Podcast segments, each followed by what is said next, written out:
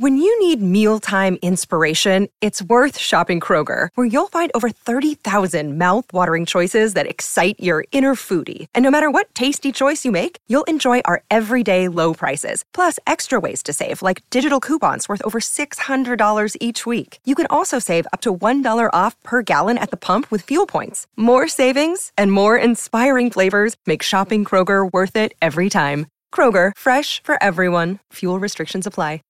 This podcast is a member of the Voices of Wrestling Podcasting Network. Visit voicesofwrestling.com to hear the rest of our great podcasts, as well as show reviews, columns, opinions, and updates across the world of wrestling. to the highway in a brand new day.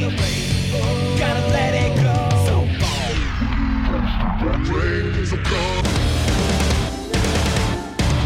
Fast to finger down. Dance tonight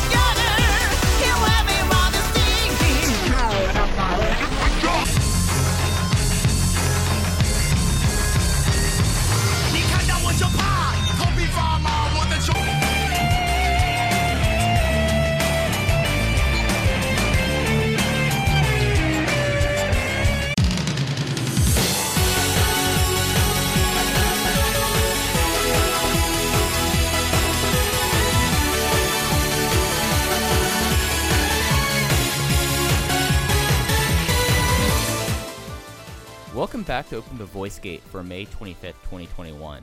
We are members of the Voices of Wrestling Podcast Network. You can find us on the Voices of Wrestling feed or on our own dedicated podcast feed on all podcast platforms or applications. You can follow us on Twitter at Open Voice Gate. If you would like to donate to the show, no obligation whatsoever. Just click the link in the show notes. It'll take you to our redcircle.com landing page. You click the red rectangle that says sponsor this podcast, and you can set up a one time or recurring donation. No obligation whatsoever, but we would like to thank all of our previous donors. I'm one of your hosts. It's your old pal, Iron Mike Spears, joined alongside my co host and friend Case Low. In case, this is it. We have watched now all of the round robin portion of King of Gate that will be accessible for us. We have six six shows in two weeks in the books. I'm a little bit fried, but that's not necessarily for Dragon Gate related reasons. But how are you doing tonight?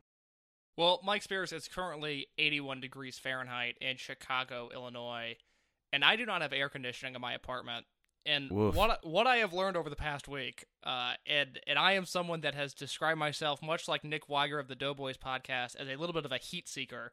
Now Nick Weiger says that about spicy food. I say that about temperature. Okay, I like it hot. I hate cold weather. If I never saw uh, a snowfall again, I would not miss it. But what I'm learning is that I am very sweaty in this apartment, and I have to turn off my big fan when we record this show because my big fan is very loud, and I am currently very sweaty as we record this Open the Voice Gate podcast, and it's admittedly not a great feeling. Like, I love this activity, I love this show. There's a level of self awareness that I have that sometimes I do get very embarrassed right before we sit down and record. I'm like, okay, this is my life. This is what I've signed up for. Adding sweat to the mix, not great, gonna be honest just a kind of a miserable experience right now. But I really enjoyed these King of Gate shows, and other than that, other than the temperature in this apartment, I'm doing very well. Mike, how are you though? Brother, it's been the 90s in the upstate. And you know what happened today, like at 7 o'clock, like just an hour before we started recording? We had a summer rain shower that just hit. And let me tell you, there's few pleasures, like few simple pleasures in, in the world that I love more other than Werther's Original Candy, because I'm an old man at heart, than a nice, cooling summer shower.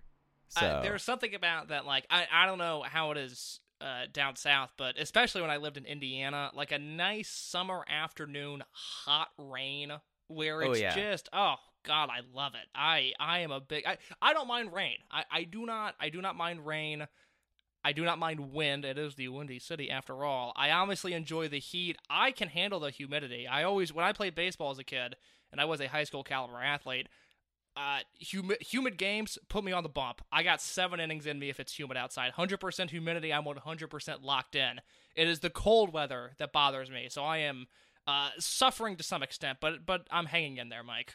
Yeah, it, it's one of those things that when I was a high school athlete, um, we in Texas you play soccer in the winter, which a lot of people think, oh, Texas, it's hot all the time. No, not during the winter, and not in Dallas Fort Worth where there's like no insulation, no ground cover. Like it get there's ice storms in Texas, and let me tell you something. You get used to. You never really get used to the cold. I feel like with the heat, you just eventually are like, okay, I'm I'm just a puddle of just human waste. At a certain point, you just feel miserable. But like in the cold, especially like playing soccer, where like yeah, we had long sleeve shirts, but I mean, in the early 2000s, there really wasn't such thing as like Under Armour thermal gear that you wear. Like you could put on like a turtleneck and that's it. So I, I I've been used to that, but let me tell you, running around when it's 30 degrees outside, playing center midfielder, getting a ball to the face, not a fun experience at that time. King of the Hill has led me to believe that people do not play soccer in Texas. So this is very interesting information for me. They they do an entire episode basically about how much soccer sucks. Yes, the wind. The wind. What, what, what, one of my top five episodes. I, know think we- it's in we- my top five too. It is uh the that is the salt tablet episode, I believe. Yes, Uh, yes, that is the salt tablet episode. which I was handed, by the way, at my work yesterday because I do work in the wacky world of morning radio, and we are always up to hijinks. My experience, let me tell you, this sh- this show, uh, we're a bunch of hooligans in the morning. We are the wildest show there is, and yesterday we had uh, salt tablets that you would smell like if you got a concussion in the '60s. Because that was kind of the remedy for it. I was handed one and I smelled it. And I have to say, it did knock me off my feet. Those things do suck. uh, I was kind of shocked. I was like, oh, they're hamming it up for the camera. Like, I bet these aren't that bad. And then I took a whiff, and it sucks shit, quite honestly. It really did. It was not a fun experience. I just don't like. Maybe it's the advances in modern science, and we had. I had to thank the the despicable University of Florida for this with electrolytes, but people are just were just like insane about like physics, not physics, sorry, anatomy. I was thinking physical activity and anatomy, and thinking like, oh yeah, because we're sweating a lot, that's salty. We should have something salty too. And it's like you should have, you have something that replenish your electrolytes, but you shouldn't be like eating a salt lick there, because that's what I imagine a salt tablet's like. Like what you have a horse, because again, Texas, horses love salt licks, and that's what I'm imagining that you basically had like miniature versions of that. I remember being fascinated by those blocks of salt you would give horses when I was a kid because I had horses growing up. Like I, I, I lived on ten acres and we we housed our own horses and then at times other people's horses. And as a kid at the tractor supply store, which is a good store that I have not visited in quite a long time. Oh, but I went to one a couple weeks ago. How was that my experience? I know we've got a ton to get into, but I'd like to hear about your tractor supply experience first. I mean, for one, this was during the mask mandate, so a lot of unhappy people at a tractor supply having to wear a mask. And other than that, I mean, I love stores like that. Like, like in Texas, we had Buc-ee's, which is basically Wawa, but actually good. I'm just heading towards all fields today. Like, I'm fired up. My dog's sick. We're ready to go. But it, it, it kind of reminded me of Buc-ee's. And my, my favorite thing at like these stores are the kind of candy they offer. I've already mentioned I like Werther's Originals they have black licorice, like the Australian black licorice that I really like. So I I loved it. I was having a great time. The Australian black licorice that I really like, Mike. I uh, I'm gonna move past that because that is a sentence that I'm just not quite comfortable with. Let me ask you this before we talk about Dragon Gate, though. Yeah. Uh, it was a very warm weekend in Chicago, and I think this can kind of we can kind of segue into Dragon Gate from this, but it's a very warm weekend in Chicago. Uh, people were out and about, to say the least. The beaches opened back up. It looked like a normal weekend. I was riding public transportation with people that weren't wearing masks, and uh, quite honestly, I was like, eh, what am I gonna do? I'm I've done my part, and I've done my part for 14, 14 and a half months. I have reached maximum capacity for caring, or really, even to some extent, judging other people. Uh, what is it like down south? Because Chicago, you know, we had Lollapalooza announced last week. Riot Fest is happening. Those are both going to be full capacity. Uh, it's it's a normal world again. Uh, White Sox went to 60% capacity today. Cubs will surely be back at 100% very shortly. What's it like down south? Is it just back to business as usual? Brother, it was never out of business as usual down Damn. here. Damn. Like you, you know when really like everyone was like okay we're done with this in south carolina well, which is just insane it's insane like i'm not going it, it, it should be very clear now about my general beliefs with these sort of things they decided that they were done with this case last easter I mean, last easter th- there's a realistic argument to be made, and I'm not sure I'd be the one to make it, but I would certainly listen to the case that America was never fully, truly locked down. That No. even during the first three weeks, it was like, well, like, we can go out a little bit. and it it just it blows my mind, especially with uh, what has gone on in Canada recently, with obviously what's happening in Japan. America did not learn any lessons from the pandemic. We are simply sweeping it under the rug, and I'm guilty of that as well. It's it's whatever. it, it's the world we live in, man. Like it, it's sadly the state of things in this country, but you know, it is. Uh, I I forgot how you were going to segue here, so let's just get into it, I, I was hoping for like a COVID attendance tie-in because as of the time we're recording this, and we should note this is May 25th. As of the time we're recording this, the Korakuen Hall show for next week, the King of Gate Finals, is on. Things could change though. Uh, that show is scheduled for June 3rd. That is next Thursday in Korakuen Hall. Uh, like I said, the finals of the King of Gate tournament are supposed to be there, but I was reading today that the state of state of emergency that is uh, due to be lifted on May 30th could be extended. So we will see what happens there. Yeah, it seems like that the big thing uh, is that they aren't like shutting down these things. Like obviously, like they wouldn't be doing sh- the shows that have been happening in Korakuen already if they w- were able to shut down, or they didn't shut down or allow these venues to open. But we'll see how things are going. I mean, it's a mess.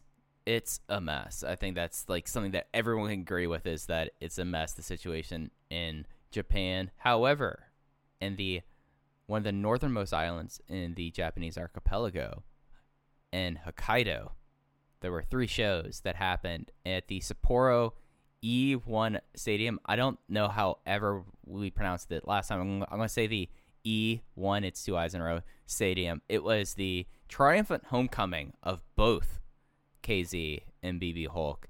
And we had a lot of stuff go on on these shows, but just off the top, just big picture look about it. We'll we'll get into like how the blocks are at the end of the show, just because there were that there was that Chiba show that happened before that, and there were these shows that happened after it.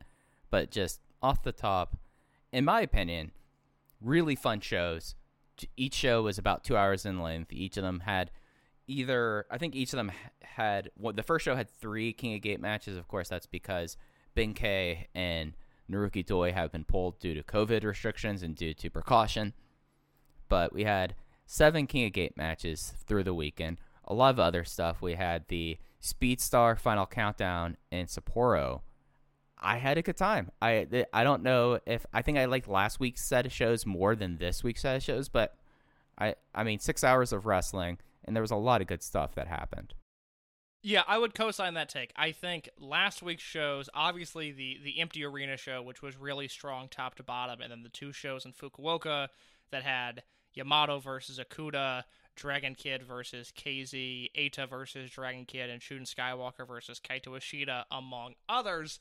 I think those those shows top to bottom were a little stronger than these, but I can point to at least one thing on every single one of these shows, and I can say I really enjoyed that. That was either well done, it was smartly executed, it was great. In some cases, two really great matches I thought this weekend. So another another enjoyable experience. I, I think all of the tournament matches that aired this weekend are worth your time, uh, even if they're not lighting up the spreadsheets or the notebooks to some extent. I think they're all worth your time. And there was a there was one show in Hokkaido that I thought had a really strong undercard as well. But we'll talk about that when we get to it. Yeah, I think that's all entirely fair. So the shows were on the 21st, 22nd, 23rd. That means they'll remain up on the network until the 28th through the 30th consecutively. And it's it's like it's one of those venues that we've talked about this before.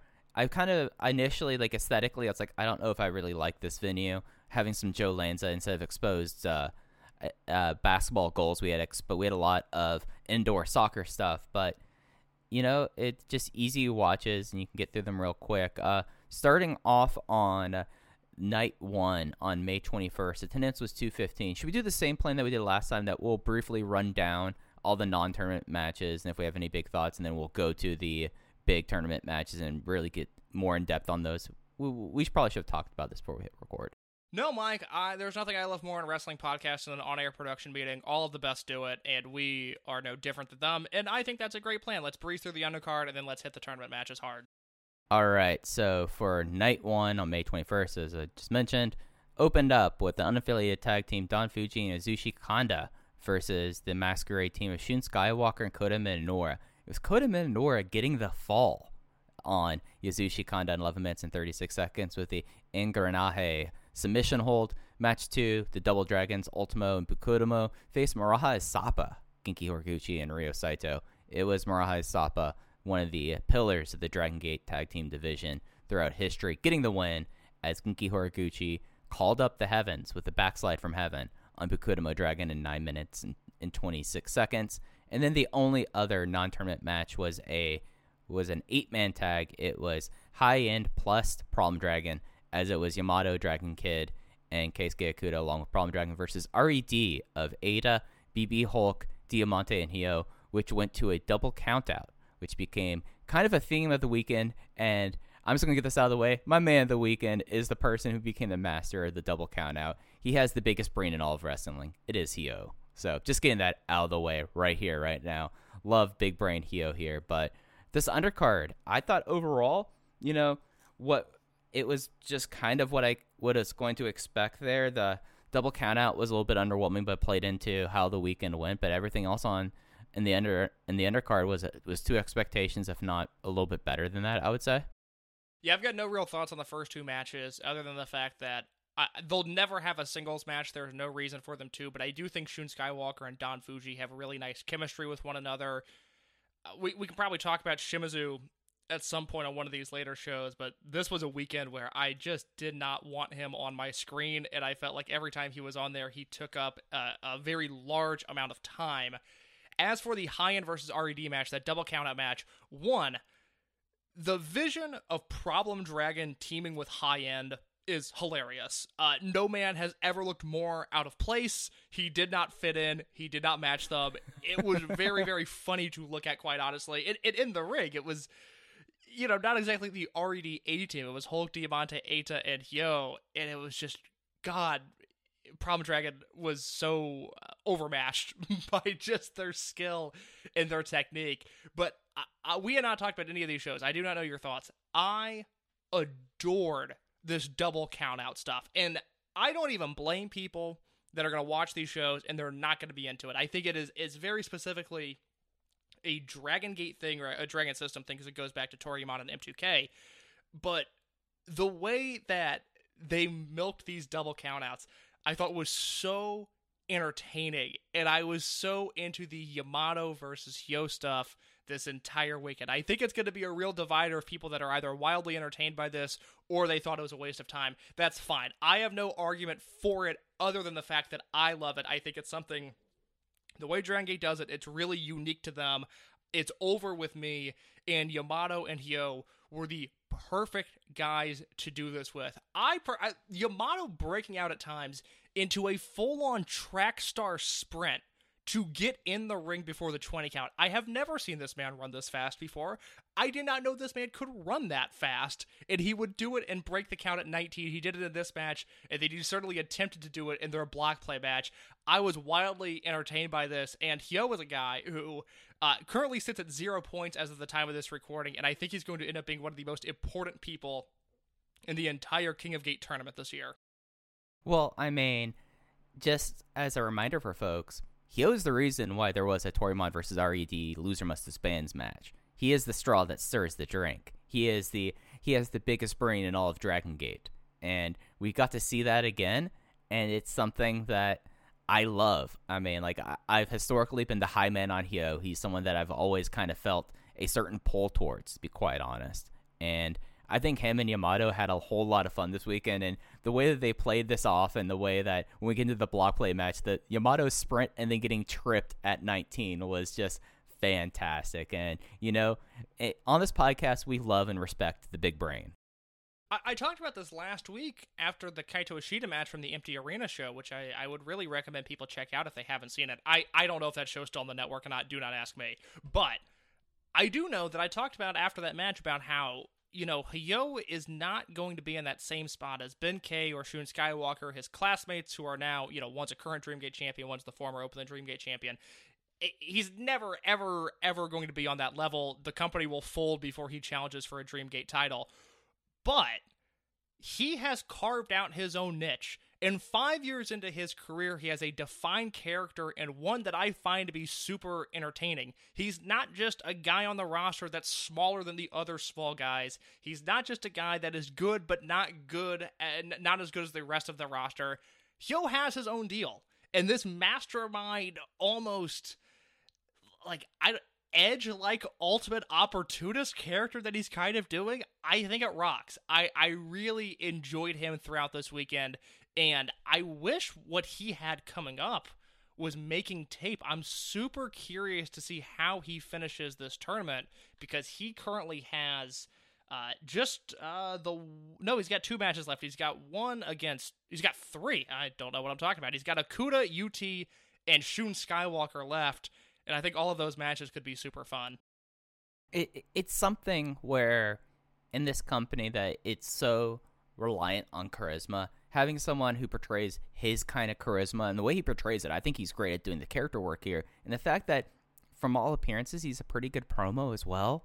Like it, it, it, he he's going to have a role here, and it's something that like you know he's been lapped by his juniors at this point, and that's totally fine because he has a solid role that I think he does a really good job at, and I think that it's something that I'm going to be real excited to see how the remainder of the tournament does because he kind of he kind of has uh, really embodied the idea of being the ultimate spoiler. And that's something that I think is really kind of cool. And I think that's something that he's someone that whatever the whole shakeup happens when the unit thing is done in August, I really hope he remains a heel because I feel like he has a very well established heel heel role that I don't want to go to waste. It's an odd thing to say given just the sheer amount of greatness we've seen not only in this promotion over the past year since the start of the pandemic, but just wrestling in Japan in general. Eh, the Yamato Hyo stuff, I think, is some of like it was so damaged by not having crowds and it's such a bummer because this is stuff that even like you don't even have to put this in Korakuen or Osaka. You just keep this in this building but give this audience a chance to make noise. And I think you have people shrieking at the top of their lungs for Yamato to get back in the ring because I don't have any doubt that it was over in the building and I'm not going to you know judge by the decibels of the claps by any means, but it seemed like it got over in the building. It just seems like one of those things that could have been taken to the next level had had we been living in an alternate universe. But unfortunately, we are living in this timeline. Absolutely, it, it's it's it's sad the world we live in, but it's something that you know this does get a reaction. You did notice like the audience did let out kind of a gasp when it happened when it when like it happens and then you know it, it's something that we if they're willing to do that in dragon gate then we know that they would have reacted like crazy you know? So it, it's pretty safe to say that as well. Any other well you don't really have any other thoughts on the undercard stuff. I mean it's it kind of was there. The only notable thing was minoura getting the fall rather than skywalker right? Yeah no let's talk about the tournament matches. All right so the first tournament match was in the c block on the 21st it was ut who walked into uh, Hokkaido in this night at one and one with two points, and the his opponent had the same standing one and one and two points in Kaito Ishida. It was Kaito Ishida winning with the ankle hold in 10 minutes and 30 seconds, so that moves him to four, whereas UT remains square at two. I thought this match was okay. I certainly liked their 2019 outing more. I think that was a show in Osaka number two, if I believe that was a part of the right. rookie ranking tournament, and that was kind of the first. That was the first time as a singles where we were like, "Oh my God, Ishida could really be something." And man, if UT stays healthy, this this character's a lot of fun. And it ended up working out well for both guys. I I thought it was very interesting the way that Ishida took most of this match. He seemed to do a lot of the selling here. UT worked over his leg, and then at the very end, at the very end, things flipped, and Ishida was able to put on the ankle lock and get the win. A fine match. They've certainly had better. Uh, like I said, I'm looking at it now. The January 13th, 2019 match from Osaka between these two, I thought was a stellar, stellar performance, but uh, by both guys. But this was this was okay. I gave this three and a quarter. I was a little higher. I went three and a half. The thing that I was drawn to with this case, and this um, might just be me, I thought it was really interesting. Like the opening was strike trading and UT very quickly was like, "Oh, this isn't working for me." And then he like took it to the ground and then he tried to go misdirection and impact and he did a great tope there and I thought like that that was one of those things that makes UT one of my favorite wrestlers in this company to watch. Just very cerebral in that way. And but th- this was a very much a different match than 2019. I'm totally in agreement with you on that. And the the only like other note that I would add to it is I know someone in the front row who was living and dying for UT. You could even like tell like through the mask because they would start clapping or they would like grip their fists, make fists uh, for like during like the near falls with that, and had like a huge sigh when UT tapped out. And it's nice to see that. I, I just I, I enjoy like it, getting any sort of crowd reaction right now and getting that added a little bit of enjoyment to this matchup where I didn't where, where a lot of matches don't necessarily have that. Well, I think it speaks to where UT is at in his career right now, where this is now, because of how long he stayed healthy, it's the best run of his career. He's getting respect in the booking. Like I said, you know, he was pretty dominant for a good chunk of this match against Ishida, who's clearly uh, been someone who's now been put on that second tier of guys, you know, a Dreamgate challenger, not necessarily a Dreamgate contender. And UT took it to him, and that was great to see, and that shows that, you know, one, he's got some respect in the booking.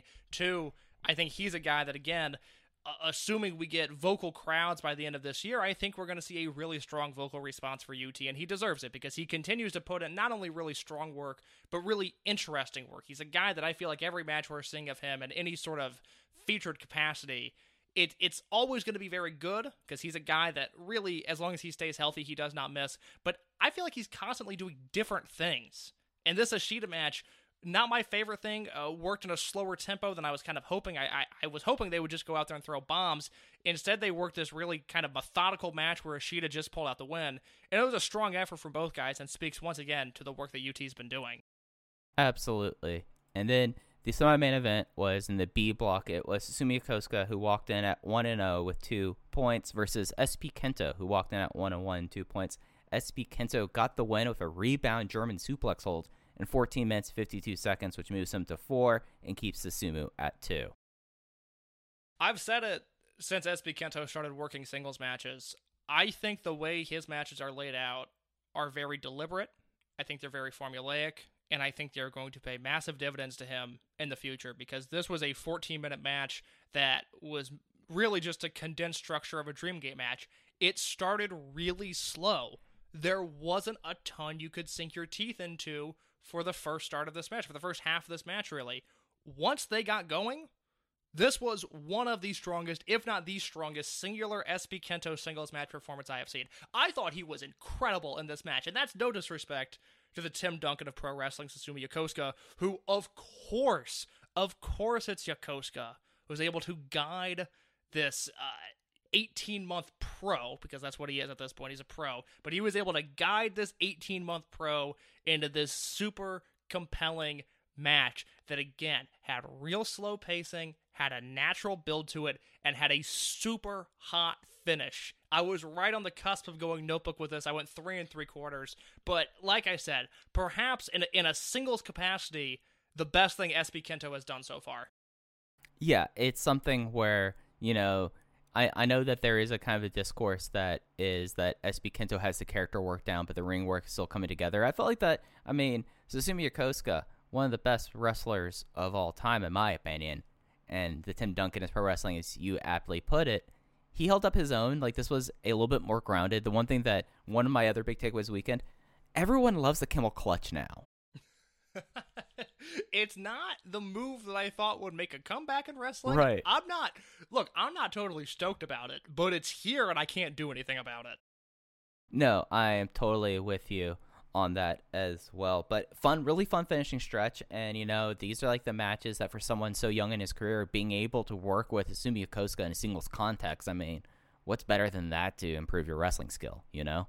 Do we know on SB Kento's background? I, I mean, I'm assuming just because he was so young and took. Well, I've got a specific question here of like he was so young and took to this so quickly. Do we know if he grew up a like a big fan of this promotion? Because there's stuff that he seems to get at a higher level than really anyone else I've seen at this point in their career. Because there's a moment in this match where uh, Red goes to attack Susumu with the box. SB Kento, I, I, think it was a box attack. It was some sort of heel interference that backfires, and they hit SB Kento instead. And then Yokosuka bounces off the ropes, hits a jumbo no kachi, and they get, they get a super close near fall on it, which the kick out was was marvelous as well. But that was just one of those things. Like that's a that's a signature Dragon Gate spot. And I thought the timing that SB Kento had on it was, you know, the same that a Yamato or a Mochizuki or you know a, a KZ, a, a veteran at this point, they would have that sort of timing. I just thought SBK was in the perfect place at the perfect time. And I, I am just so impressed by this guy that, again, he's not going to win my most outstanding this year. He's not really lighting up my spreadsheet, especially in singles matches. But this guy's so fucking good. I can't believe how good he is. It, it, it's something where I think his background might be in uh, amateur wrestling, just because like I've noticed his ears, he has a little bit of cauliflower to them. So, but I don't know his background as like a wrestling fandom. I would absolutely love to know. Like, of course, like UT's fandom is notorious at this point. It'd be interesting to see. I mean, I would imagine that SB Kento because he's a Aichi Nagano, uh, not Nagano, Nagoya guy as well. Like, I would be wondering to see if he was someone that, as a kid, was going to these shows at this time, as he was one of the first debutees who debuted after the Dragon System existed. Yeah, I mean SB SB Kento, if he if he grew up a Dragon Gate fan, he probably has marked pictures on an iPhone. Like he's probably posing with Monster Express as a teenager because he's Mhm. my age. Do you, do Uh, you think he's hitting the too easy pose? God, I need to hack into this man's phone and find that picture because it would be it would be like the the the late stage Monster Express. Like it would be a funny picture of Yoshino, T Hawk, and Shachihoko Boy, and then a very young Kento Kabune hitting the too easy for Monster Express. And there is no, I I I hope I just willed this into existence. There's no picture I want to exist more than that. I, I mean, case as you well know, I have weird abilities to speak things into existence. I, I'm imparting this power onto you right now. I would love to see this happen. I love this main event, Mike. I want to talk about this Jason Lee versus KZ. I want your thoughts on it first. All right, so Jason Lee walked in here 0 and 2 with zero points, so he really this was do or die for him in the tournament. KZ was at 1 and 1 with two points, and this absolutely fucking rocked. It's not a match of the tournament. Match of the tournament still probably is uh, Yamato versus Shun Skywalker. I still went four and a quarter on this, but absolutely rocked. The finish was uh, Jason Lee hitting the maximum driver clean and the in the hometown area of KZ to get finally get on the board, get two points, and KZ remained square at two. And boy, Jason Lee in this thing, like we talk about Jason a lot on this program. I feel like that we've been the per- people who've been waving like Jason Lee is the best kept secret in wrestling. Jason Lee would be the best junior heavyweight in nearly everyone's division by leaps and bounds if he was if he was there and tremendous like performance there and then KZ as well. And the thing that my big takeaway was like these are two guys who at one point KZ had a very similar role as Jason Lee has right now right? Like he was the plucky guy like the like like that was able to be like the mat worker and was the the guy who fired up who developed like the crowd connection. And that's really kind of where he was with Dia Hearts when he turned face and returned after his injury. And that's kind of similar to where Jason Lee is as well. But I adored this match. This match was my match of the weekend. Mike, they are so similar that five years ago, May 28th, 2016, King of Gate A block in Hokkaido, Sapporo, KZ beat Shingo Takagi in the upset of the tournament. And mind you, an incredibly similar finish. That is exactly it. Jason Lee is is filling that KZ role right now of when he was in Dia Hearts, and it started off pretty quiet. And I, I really think it started with that Brave Gate match with KZ Right. and Tozawa, where you know we kind of looked around, and all of a sudden it's like KZ lost weight, he got new gear, he turned face. I was like, wait a minute, is KZ really good now? Like what what happened? Because I I certainly wasn't prepared for this, and then he was quietly having these undercard matches that I really liked. And then he got in King of Gate that year, and he had a good King of Gate, and that Shingo match is terrific. That whole that whole set of shows was really fun, but that Shingo match, I you know I knew it off the top of my head five years later because it was such a fun match. But yeah, I'll say it again. I've said it on this podcast before. I tweeted it this weekend. I, I don't think there's a better junior heavyweight that is active in wrestling right now than Jason Lee. And I'll throw a few qualifiers on there because I, I understand that's a heavy-handed statement, but Hiromu was hurt. So he is out of the out of the equation right now, and Hiromu has now had two Uh, career Major. threat two career threatening injuries. So I don't know what we're looking at when we get him back into the fold. There is no other junior in New Japan right now that I think is either as consistently entertaining or, quite frankly, as good as Jason Lee. I think you can point to El Desperado, but Despy is always super hit and hit, hit and miss with me. And what I've learned is that I am typically on the miss side with Despy compared to most people. Now, if you want to come back with El Desperado, fine. Look, he's not my guy. I think he often wildly underwhelms, quite frankly. But if you like El Desperado, you like him. I understand he has a passionate fan base. I get that. Taiji Ishimori, Dragon System guy. Love Ishimori. Super underrated in Noah for all those years. Went to New Japan, crushed it in New Japan. Almost uh, in a way was Shingo before Shingo, where this guy just quietly backdoored his way into the company. It was like, oh, I bet he'll do okay there. Oh, he's junior champion. Oh, he's uh, about to win Super Juniors. Like Ishimori moonwalked into that company and then moonwalked to the top of the juniors division. But Taiji Ishimori at this stage in his career, one, doesn't move around great. Two, I just don't think he's as consistent as Jason Lee. I've seen some bad Taiji Ishimori matches. I've seen some lame efforts from him. I don't think we get that from Jason Lee. I don't even know at this point. You know, the New Japan Juniors division has been so depleted by COVID and by guys jumping. I don't think there's anybody worth discussing there.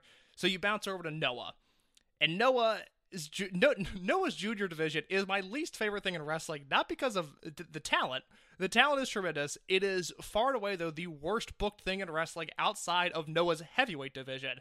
So you've got guys like Kotoge and Harada who are past their prime. They're good, but they're past their prime. You've got a guy like Kotaro Suzuki, uh, obviously Ogawa, same story. Seiki Yoshioka is the one name that was thrown at me on Twitter when I had a little thread about this at Open Voice Gate on Twitter. You can read that. Yoshioka is a very interesting argument. I think he is someone who rapidly improved once he started teaming with Shima and Strong Hearts and Wrestle One because that he was kind of a Big stunner there. Yeah. uh, oh, somebody got better working with Shima. No way. Uh, but he was kind of placed in Wrestle One as the permanent Strong Hearts affiliate because Shima and T-Hawk and Lindaman they weren't working the house shows. Yoshioka was there, and he was always their Strong Hearts guy, and he was great. Great in multi-man matches, great in singles matches. Uh, to me, it's a crime that he lost the GHC Junior Heavyweight title as soon as he did. I thought he could have rode out that reign for quite a long time, but instead we had to put the belt back on Kotoge for some reason. I don't get it, but I also don't understand this division.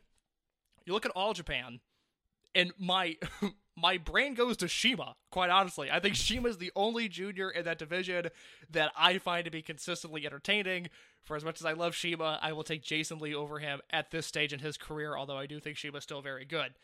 And then from there, like the the one thing that I don't know what to do, I don't know what to do with the DDT guys because they're all they don't really work a junior heavyweight style. Do you know what I mean? Is that a fair assessment that most of the DDT roster, even though they're smaller guys, like I don't look at them as juniors.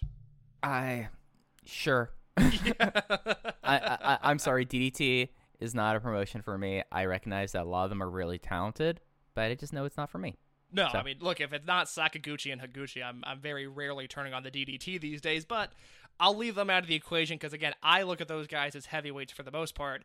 So you end up with the other, the only other two guys I could think of were Abe and Nomura from Big Japan, the astronauts, and I think they're great. I think if somebody wanted to say that that Fuminori Abe was better than Jason Lee, look, I'm not going to fight you to the death about it. I I, I think Lee peaks a little bit higher. I think Abe, uh, just because of human factors of being in Big Japan and working all of these small indies that he does, whereas Jason Lee has a steady job and is a somewhat pushed commodity in Dragon Gate. You know, he takes adva- advantage of these big spots. I'm going to take Lee over him, but I think Abe is certainly uh, someone that I would at least listen to an argument about. And Mike, that's kind of the junior heavyweight scene in Japan right now in terms of men's wrestling. And it got me to thinking about a larger point that I don't know if junior heavyweight wrestling in Japan has ever been as depleted as it is right now.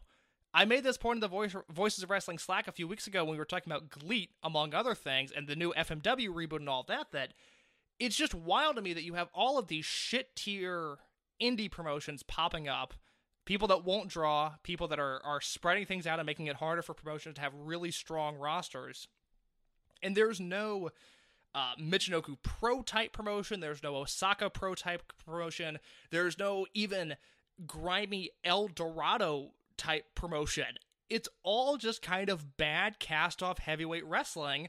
And I don't remember a time in Japan where it's been this dire.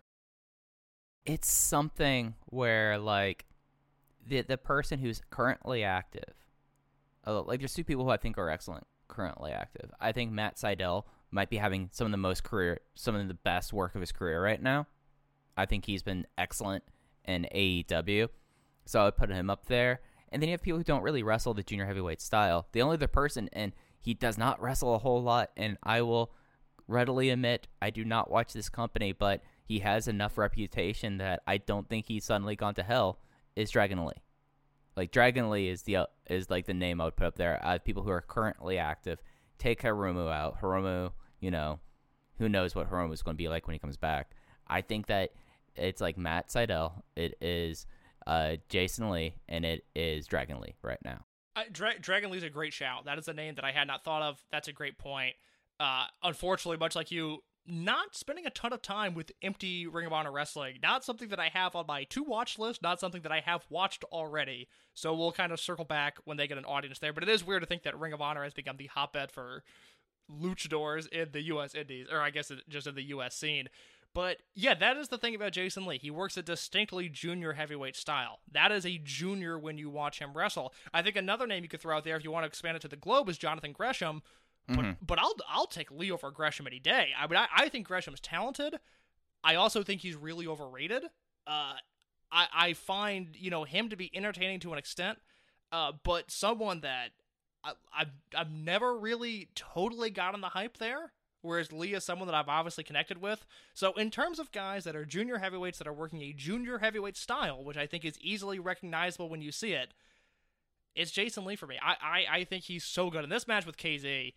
Uh, just just incredible. I, I mean, they did so much stuff that I liked in this match. There was fire. There was a time where Jason Lee got laid out with that KZ uppercut that he hits a million times. It always looks good. And Jason Lee popped up and fired back.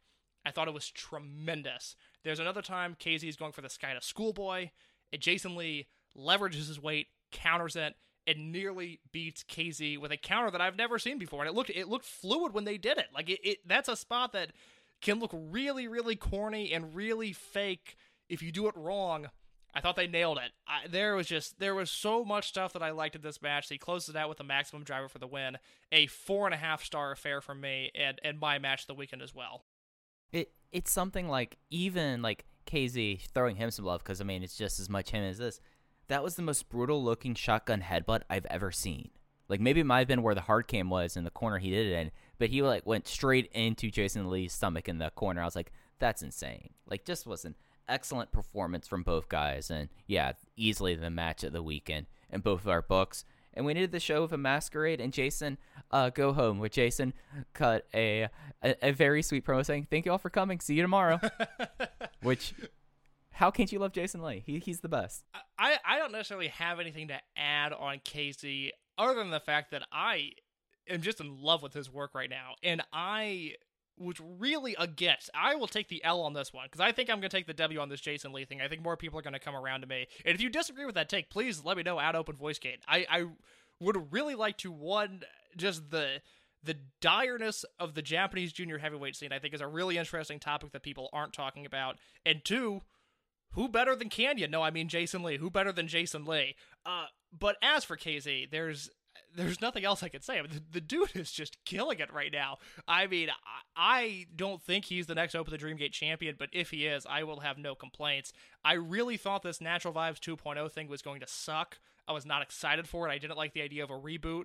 Uh, I was I was recently compiling some information for something where I was listing every Dragon Gate unit ever, and Natural Vibes eh, being a, a 2.0 deal where it's the same unit name, the same colorway. It's just bizarre and it sticks out, and I was against it. And I, I hope it's not something that they continue doing. I, I really don't want to see this again. But Natural Vibes 1.0 looks like such a rough draft compared to what they have now with with Kamei and with UT and Horiguchi and Susumu and KZ. That is the most locked in unit there is right now. I think they're awesome. I love the dance. I don't get grumpy about the dance. I'm an adult. I can handle a little bit of dancing. A, little bit goes a long way, but I'm fine with what they're doing. And he's the man. I this was this was a phenomenal way to close out this show in a must see match between KZ and Jason Lee. Well, it, it it's something about Natural Vibes version 2 where the original thing about Natural Vibes was it's the energy you feel when your friends are all together. And I mean, we got five good friends here. I mean, was Punch Tominaga really a friend of those the the core 3 guys? No. no, no, no, no. They used his dad's dancing studio. Literally, they used his dad's dancing studio.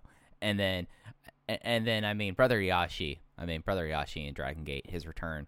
We'll remember that he came back. Really, to be honest. So yeah, no, Naturalized version two. And I mean, hey, it, it if you're so turned off by something that happens before the match, you're watching the wrong promotion. Just, just don't bother because if that's the energy you're having towards it, then you're just not going to be able to. And, and I'm willing to make a broad proclamation. You're not able to like appreciate what this company is because dancing in this promotion is something that has been a thing since Toryumon, like since Do Fixer. You just have to get with the program. This is what it is. So Don't bother, says Mike Spears. I enjoy a little bit of gatekeeping as we move on to night two of King of Gate in Hokkaido.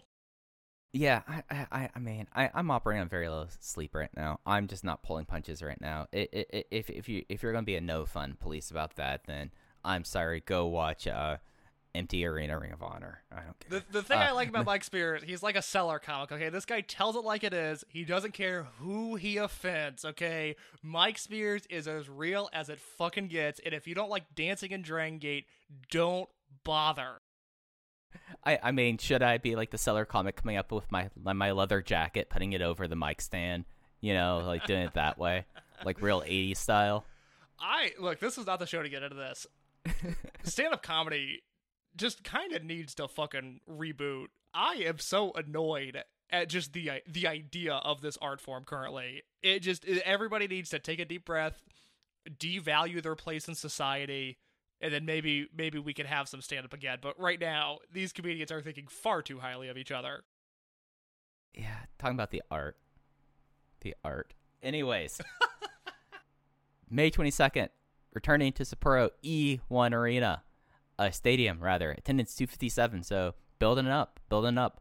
Uh, running through the undercard stuff, we had the opener was a unaffiliated versus ma- Masquerade plus Problem Dragon because Problem Dragon, you know, he got plugged in everywhere this weekend and it was wild. Uh, Ultimo Dragon, Yasushi Kanda, and Ryo Saito versus Jason Lee, La Estrella, and Problem Dragon. Jason Lee got the win with a maximum driver on Ryo Saito in 11 minutes 56 seconds. Singles match: Keisuke Okuda versus Don Fuji. Keisuke Okuda won with a half Boston Crab in 8 minutes and 4 seconds.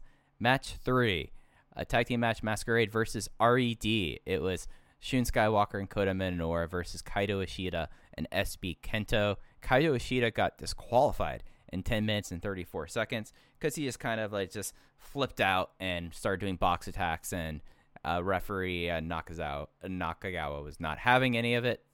And then match four, Natural Vibes versus RED, KZ, Genki Horiguchi, and UT versus BB Hulk, Eita, and Diamante. So this is the two former North Tribe guys on opposite sides representing Hokkaido. It was the RED side, so it was BB Hulk defending Sapporo against Ebetsu as BB Hulk defeated Genki Horiguchi with the first flash in 13 minutes and 46 seconds. And okay, it's the one match that I really enjoyed, and of course I would. Keisuke Okuda versus Don Fuji having an eight minute match where they just kicked each other in the legs a whole lot, and then Keisuke Okuda doing the Boston Crab and winning the match, and Don Fuji limping and having to shake his hand on the way out. I mean, what's not to love about that? This whole undercard, I, I don't know how you feel about it, but obviously Okuda versus Fuji was exactly what you would hope it would be.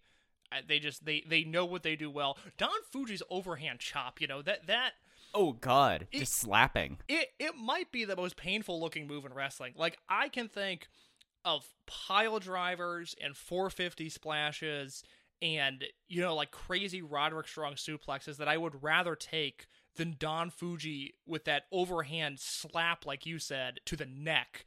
Oh my god, that looks like it sucks. And he just paintbrushed Okuda with so many of those in this match. That was obviously fun.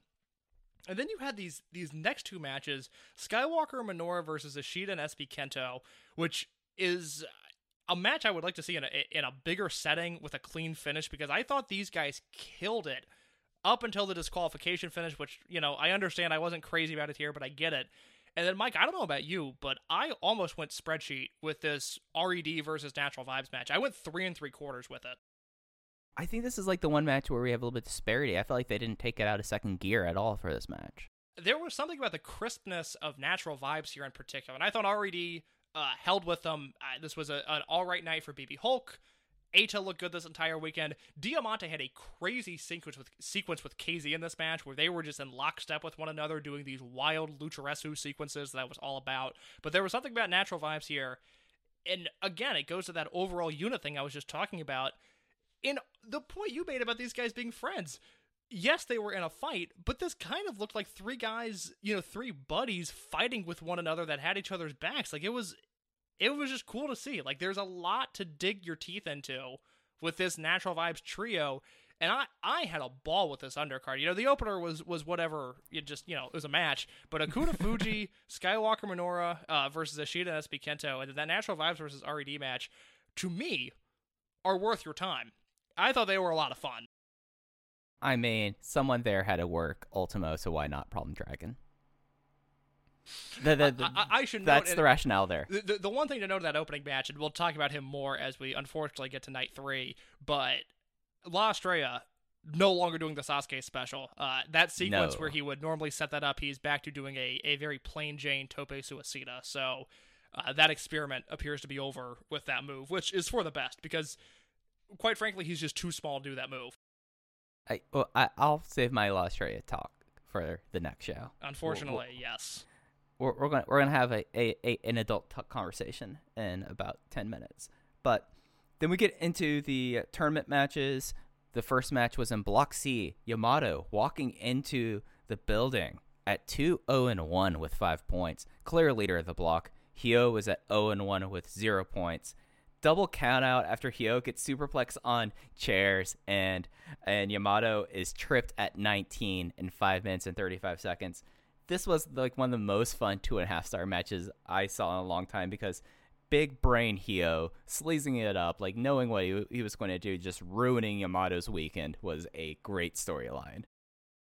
Mike, I loved it. I loved this so much. I mean, I I screamed when Kaito Ishida tripped Yamato and Yamato bit the dust on Ate his way to the ring. It just totally ate shit on a perfectly timed trip. You know, we talk about the Dragon system, how I think it's the most talented roster on earth. Nobody can do what they do. Their timing is perfect, and that includes Kaito Ishida tripping Yamato as he runs back to the ring. And then, as you put it, this man ate shit, took an incredible bump. We've seen this guy uh, go through tables, be hit with chairs. He's probably taken a barbed wire bu- uh, board bump at some point in his career. This man went all out for a trip spot and I popped huge for it. I loved it. This is again, look, it's a five minute match.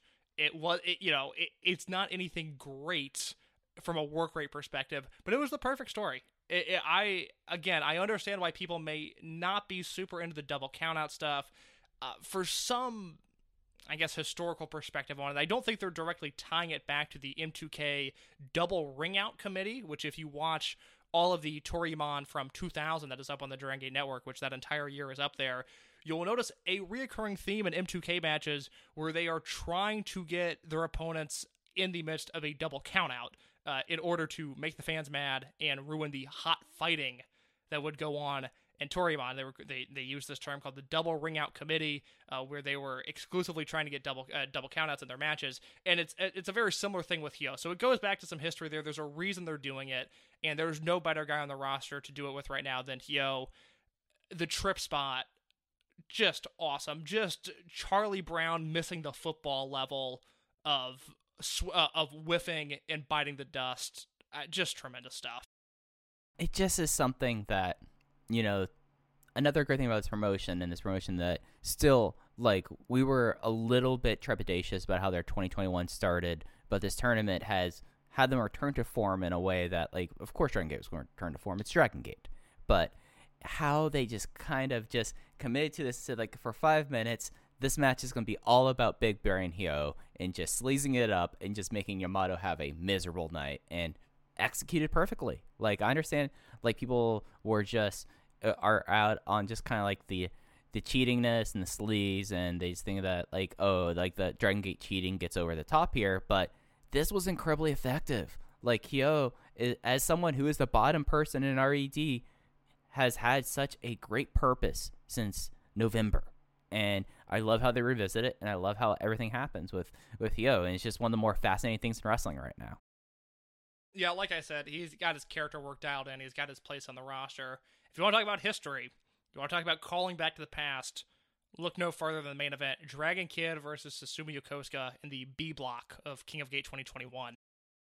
Yeah, uh, but right before we get, just so we can clarify here, there are no points awarded in a double count out. This makes Yamato's uh, standing in, in the tournament just insane because he has a, he has a time limit draw and a double count out, so no points were awarded. Yamato stays at five. Hyo stayed square at zero. So main event, B block, Dragon Kid versus Susumu Yokosuka. Dragon Kid walked in this match two and one with four points. Really could have pulled away in the B block, and Susumu Yokosuka one and one with two points. Really kind of needed to keep up with pace. Susumu called back to the history case as you were alluding to. World liner in 16 minutes 13 seconds. So that moves Susumu to four and is square. Basically, with how everyone in the block was basically at four points at this night. Is you either at four or two. It's a complete race in the Blee block. B block, not Blee block. B block. GLEAT has done things to my mer- my brain case. Look, GLEAT has done things to all of our brains, Mike. You are not alone in that. Uh, as for this, not their strongest match ever. I I think I remember at the time their last match was March of 2019. It was that Memorial Gate show where they wrestled for the Brave Gate title, and I think I remember being much higher on that than you were. I really liked that match, uh, and I, I certainly thought that was stronger than what they did here. But as Jay pointed out on Twitter, these guys have been doing this for 20 years now. They haven't really slowed down. They've only gotten smarter. Their execution is the same, if not better than ever before. I went three and a half stars on this, but it's it's you know it's still artwork to some extent. Like what they were doing, the counters towards the end, the world liner to to finish. It's the Susumu and Dragon Kid. It is a winning combination every time out. Yeah, I, I went four flat. I love this match. This was I, I. It's something that like you talk about that Brave Gate match, how that kind of underwhelmed me a little bit. No, no, this was showing like the best of them in 16 minutes. I loved the subtle knee work that Susumu was working the knee for obvious reasons for Dragon Kid, and Dragon Kid sold it very subtly. Like there was a a moment there, like after his 619, where he like after he rotates back in the ring, where he like he kind of like stumbles for a second. And it was it was something that you could tell it wasn't like an actual stumble. It was very intentional. I thought that was really cool. And we talked about like the crowd and how we, we wanted to have a better crowd. The crowd knew that what Dragon Kid and Susumu Yokosuka means, and the crowd was up for this main event. I believe, and I could be wrong, and this is where Mike Spears' trivia of Dragon Gate will be stronger than mine is. I believe the only time the Open the Dream Gate did not headline Kobe World was their match uh, for the Dream Gate in 2006. Is that is that Right. correct? Yeah, that was the uh, they won the semi main event. Main event, uh, Shima versus Magnitude Kishiwada in a no ropes match. Winning the main event. I have always heard the reasoning behind that was Shima was like, well, we're gonna do a no ropes match. I mean, we're gonna take apart the ring. No, no, we the ring is taken apart. Nobody can wrestle now. I guess we have to headline. I I guess I guess the Sumo Drake could have to go on before us. I guess because well you can't you can't wrestle with no ropes. I mean that's what that's what me and Magnitude are doing.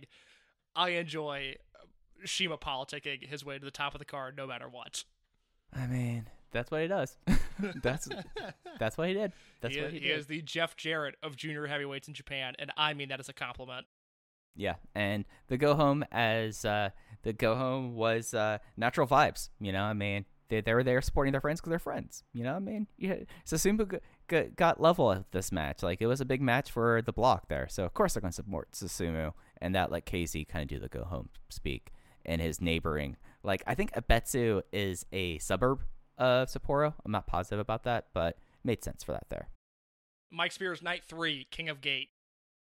All right, so 23rd, uh, they had 329, which was higher than their last time that they were in Sapporo. So they ended up doing okay. The the, the opening first two nights were a little bit down, but then the the closing night was able to do it, and probably for pretty good reason. So this time, case we're going to talk about the, the three undercard matches, and then we'll leave Speedstar Final Countdown Sapporo as its own thing. I think just because like it's Masato Yoshino, and he deserves that. Uh, match one uh, Natural Vibes versus uh, Masquerade, Natural Vibes, Susumu Yokosuka, Genki Horiguchi, and UT.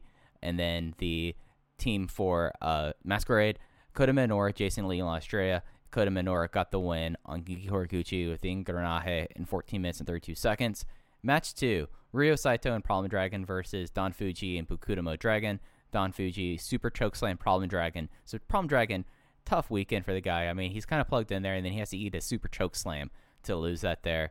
And then match three, Ultimo Dragon and Yasushi Kanda versus the RED team of Diamante and SB Kento. And SB Kento got the win with the SB shooter in 9 minutes and 11 seconds. And do you want. I, I'm going to rant about La Estrella. Do we want to talk about that? Do you have any thoughts about the other two matches before I start before I go off? Yeah, let me quickly work backwards here. I really wish when Ultimo came into the company and he did that like four or five month program with Ata, where they ended up having a singles match, which I was just recently reminded of. I completely forgot that happened.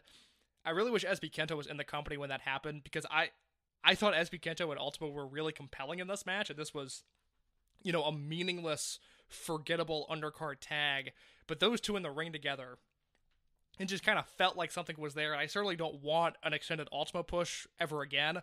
But if it's going to happen, I hope it happens with SB Kento. As for Shimizu and Fuji versus Problem Dragon and Ryo Saito, uh, this was 11 minutes of my life. That look, I love this promotion. I did not want to dedicate 11 minutes of my life to this match. I watched it because I really am trying to make it a goal to watch 100% of what makes tape this year. But God, I just hated that because it went 11 minutes. And Mike Spears, you now have the floor for La Estrella Adult Talk.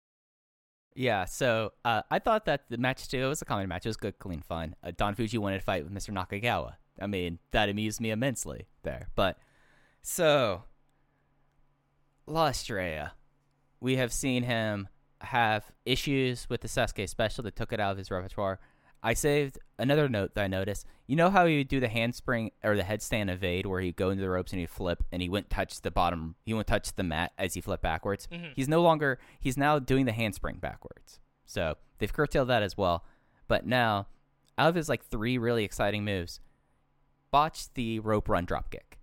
And I am not, I, I'm going to keep kayfabe here, I think. I, I think that that's important thing to do. But the, the thing that made Shun Skywalker so impressive before his excursion, before really, really up through Mochizuki Dojo before he went lone wolf with Ben-K, was the fact that there was always an element of fear with him because he would always like there'd be moments where like where he would be doing like his uh, senton springboard over the top rope where you're just like, oh god, he could really eat it here.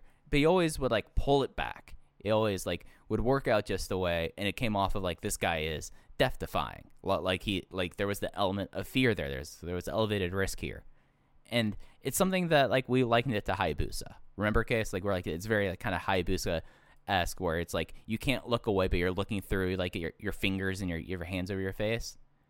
Yeah, and then exactly. you get to and then you get to the other end of that spectrum, and that's where you get like Sabu and Sabu, where he has is like the botches, but it's part of the charisma and aura that he pulls off with it.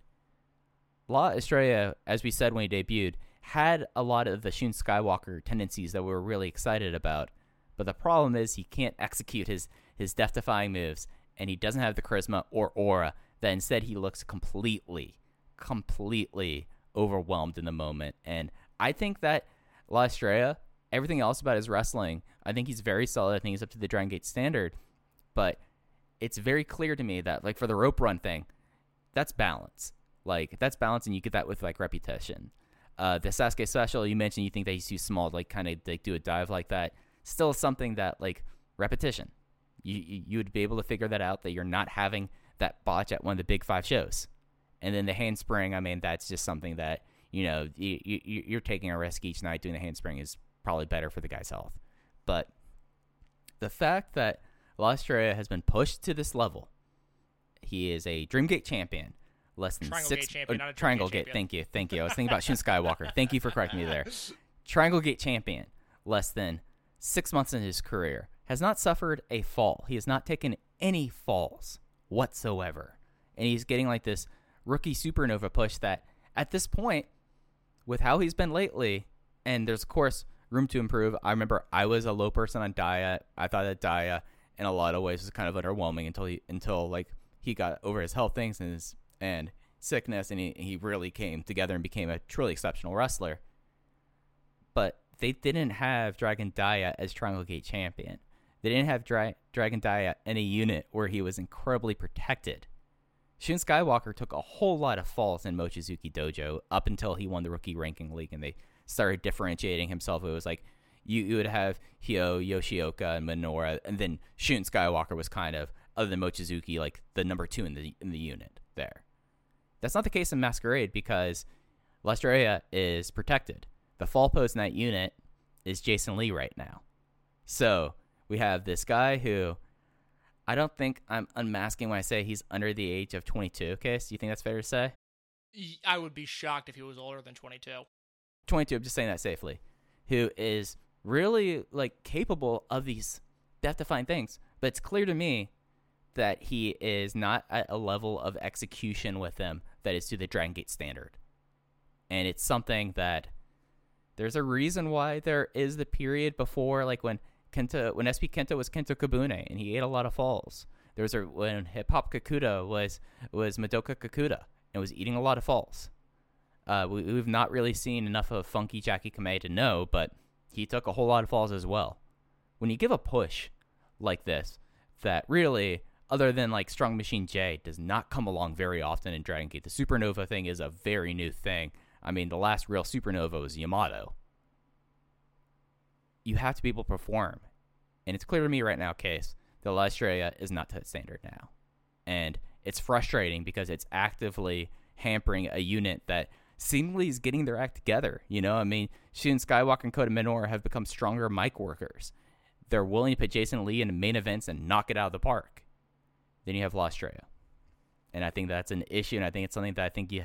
I wouldn't like, again, he's very young. I bet he's going to improve, and these are the things with repetition that get better. But when you have someone as Triangle Gate champion, and when you have someone who is not performing to a level and to an expectations, you have to do something, change course, or you take a step back and be like, all right, what is wrong here? And I don't, and I know I'm doing a tough talk here, but I don't think I'm saying anything that's unfair. No, he's six. I mean, he's six months into his career, which you can say, well, he's only six months into his career. But the flip side is, this is Dragon Gate.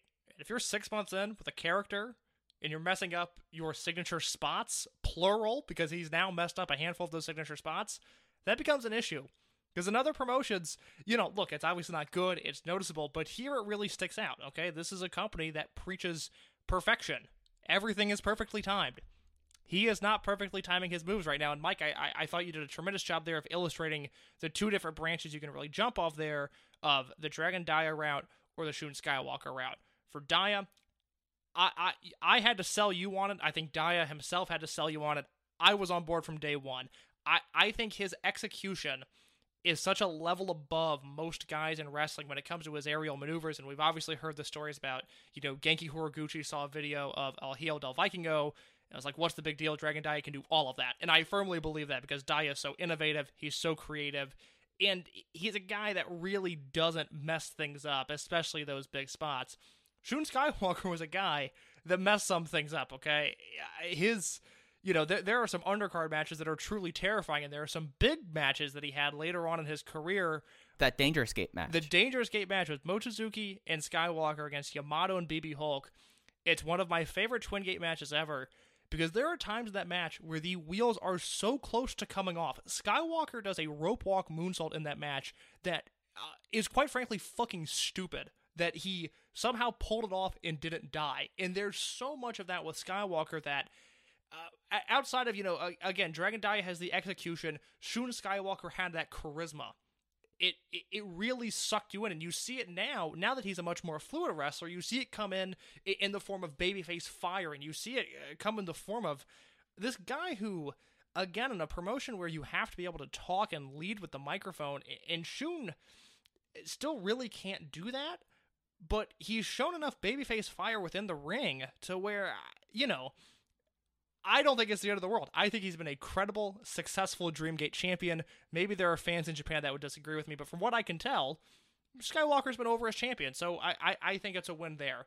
The issue is that Estrella doesn't have the execution, he doesn't have the charisma, and when you have none of the two, it becomes an increasingly larger issue every time he steps foot in the ring. Absolutely. I- mean, it's not like it's something that he can improve. I mean, the issue is that he's not just like a mask guy. He's a mask guy with over his face. You know, like you don't have like a mouth port. Like his eyes, you can't see because they're covered up there. So it's not like he can emote and show babyface fire that way. So you have to lean more on execution, right? Yeah, and and for him right now, you know, again, when he hits all of it, it's spectacular. And it's this bizarre high ceiling, low floor where you know, we could be looking at a Triangle Gate match at Kobe World where Masquerade's defending, and it could be a four and a half star match, and he could be the focal point of that match because there are going to be nights where he's on, and it's it's going to be thrilling. I mean, he's he's still like his signature spots are incredible. The issue is that if one of them goes wrong, it just sucks the wind out of the match in a way that is almost unique to him in a way because that that Triangle Gate match at Dead or Alive was really on its way to, to building to be a nice little match, and once he messed up that dive, there was no return from that. It, it just things the air got sucked out of that building so quickly, and this is a gimmick that relies on again nailing everything and being this death-defying uh, junior heavyweight. And he is not that right now. It, and it's like I said, becoming an increasingly larger issue every single time he wrestles.